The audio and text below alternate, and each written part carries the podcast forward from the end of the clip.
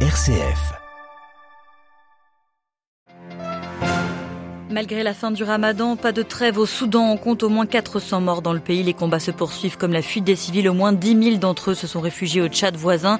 Le programme alimentaire se mobilise pour les accueillir. Dans ce journal, nous évoquerons l'expulsion d'une cinquantaine de Syriens du Liban, le pays qui abrite plus de 2 millions d'entre eux. Nous reviendrons sur la démission d'une figure clé du pouvoir au Royaume-Uni. Dominique Raab, vice-président, s'en va, accusé de harcèlement moral, ce dont il se défend.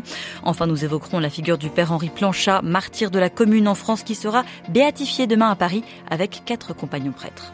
Radio Vatican, le journal, Marie Duhamel. Bonsoir à tous. Les multiples appels au cessez-le-feu n'y ont rien fait. Au Soudan, au premier jour de l'Aïd qui marque la fin du ramadan, des frappes aériennes ont à nouveau fait trembler le centre de la capitale. À Khartoum, 70% des hôpitaux, sont, hors service dans les zones de combat.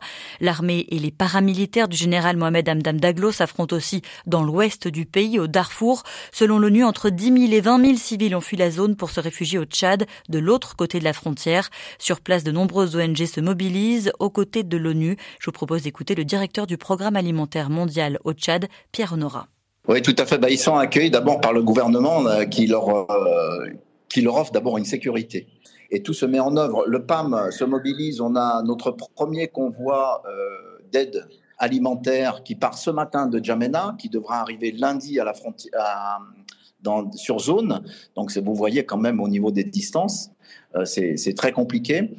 Et c'est un premier convoi qui va, qui est où de la nourriture est prévue pour 10 000 personnes pour deux mois, ou alors évidemment, vous l'aurez calculé, 20 000 personnes pour un mois, enfin, ou alors 40 euh, 000 personnes pour 15 jours. Mais on sait déjà qu'il faut se préparer pour un nombre bien plus important. Et donc voilà, c'est-à-dire qu'on revient, si, si, vous voulez, à la machine, où on a déjà 400 000 réfugiés soudanais à cette frontière. On en a 10 000 qui ont traversé au minimum la semaine dernière et qui continuent à venir. Et puis, on va avoir peut-être une vague de. Il faut se préparer pour au moins 100 000. Donc, tous ces réfugiés, vraiment pour mai, c'est très, très urgent d'avoir une solution pour eux. On ne peut pas les laisser comme ça. ça. met les populations sous tension d'une manière terrible. Et puis, voilà, c'est, on parle de la vie de, de personnes. Hein. Les propos recueillis par Jacques Goll. Et de nombreux pays tâchent maintenant de faire évacuer leurs ressortissants du Soudan. L'UE cherche à faire évacuer ces quelques 1500 ressortissants par voie terrestre. L'aéroport de Khartoum étant fermé, les États-Unis ont eux annoncé l'envoi de militaires dans la région. Les Comores n'entendent pas accueillir les sans-papiers de Mayotte. La France a confirmé hier son opération prochaine contre la délinquance et l'immigration illégale dans l'archipel. Plus de 2500 membres des forces de l'ordre, mais aussi des services de santé ou de la justice seraient mobilisés. Selon l'INSEE, près de la moitié des 350 000 habitants de Mayotte ne possèdent pas la nationalité française, mais un tiers des étrangers sont bien nés sur le territoire français.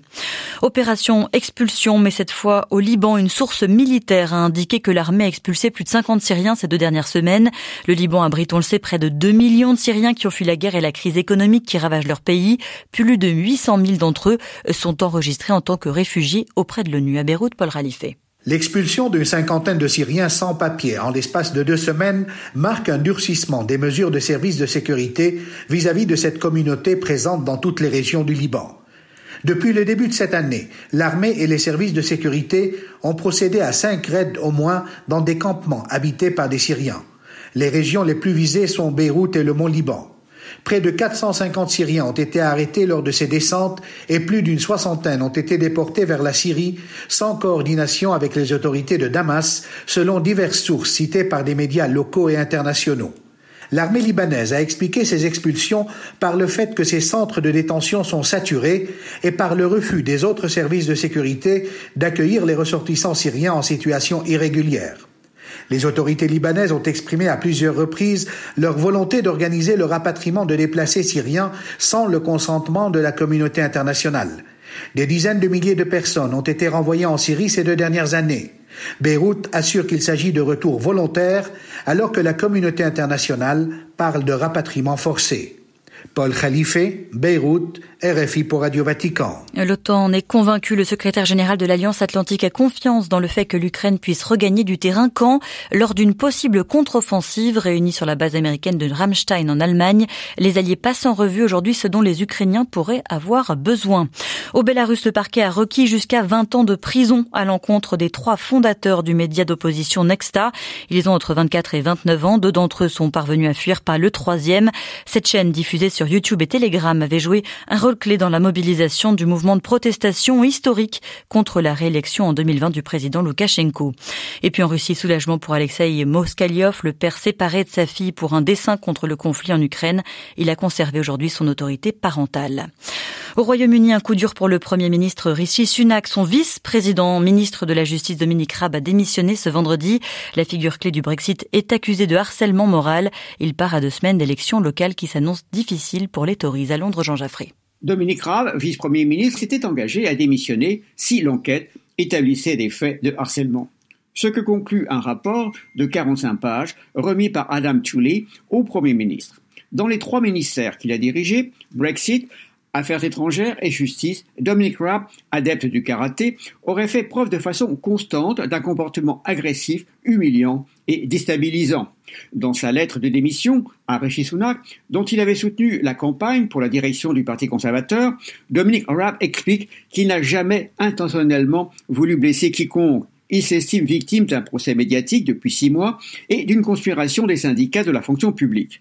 Selon lui, ce rapport qui, dit-il, n'a retenu que deux plaintes, constitue un dangereux précédent, car, je cite, il deviendra trop facile de pousser un ministre, un élu, à la démission au détriment de l'intérêt du pays. La numéro 2 du Parti travailliste, Angela Rayner, accuse Rishi Sunak d'avoir fait preuve d'un manque d'autorité dans cette affaire. Et que savait-il, demande-t-elle, des accusations de harcèlement avant de le renommer au ministère de la Justice? Long Jean Jaffré, Radio Vatican. L'idée est de rappeler au gouvernement les, ses obligations climatiques. À Londres, 30 000 personnes au moins manifestent pour quatre jours rassemblés par le groupe écologiste Extinction de Rébellion. Une méthode là nettement moins perturbatrice que par le passé. Et de nouvelles climatiques à la veille de la journée de la Terre, l'ONU alerte ce vendredi contre la fonte des glaciers. Elle a battu tous les records l'an dernier.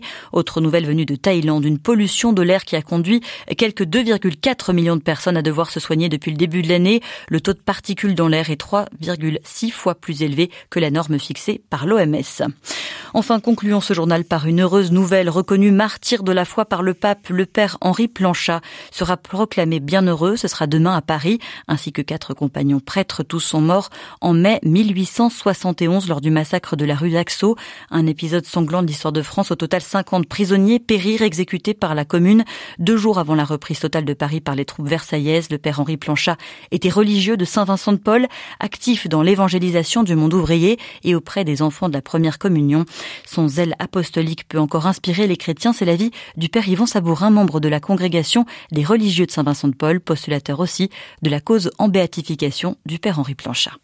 Que ça soit en 2023, c'est très beau parce que le Père Planchat représente l'image du prêtre que le pape François aime euh, présenter, c'est-à-dire celui qui porte l'odeur de ses brebis. Le Père Planchat, c'est le modèle des prêtres qui va vers les éloignés, ceux qui sont dans la périphérie. C'est tout son travail. C'est le début d'une Église nouvelle qui naît en 1871. Mais aujourd'hui, le père Planchat, c'est un modèle pour les jeunes prêtres devant tous les scandales qui ont ébranlé l'Église. De voir le père Planchat béatifié, c'est une façon de dire aux fidèles, à toute l'Église, voilà, regardez, il y a un modèle de prêtre qui est très actuel. Limiter, c'est suivre le chemin de la sainteté, c'est donner sa vie pour les exclus, les éloignés, les jeunes, comme le qualifie le pape François dans sa lettre apostolique il le qualifie de père des pauvres et infatigable évangélisateur. Des propos recueillis par Adélaïde Patrignani.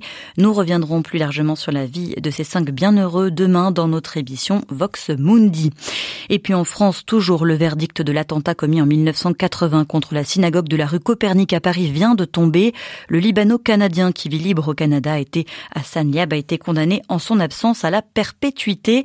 Enfin, signalons que le Vatican a annoncé que sa commission de lutte contre la pédocriminalité allait renforcer la collaboration avec son ministère de l'évangélisation, notamment pour former les prêtres des diocèses très éloignés de Rome.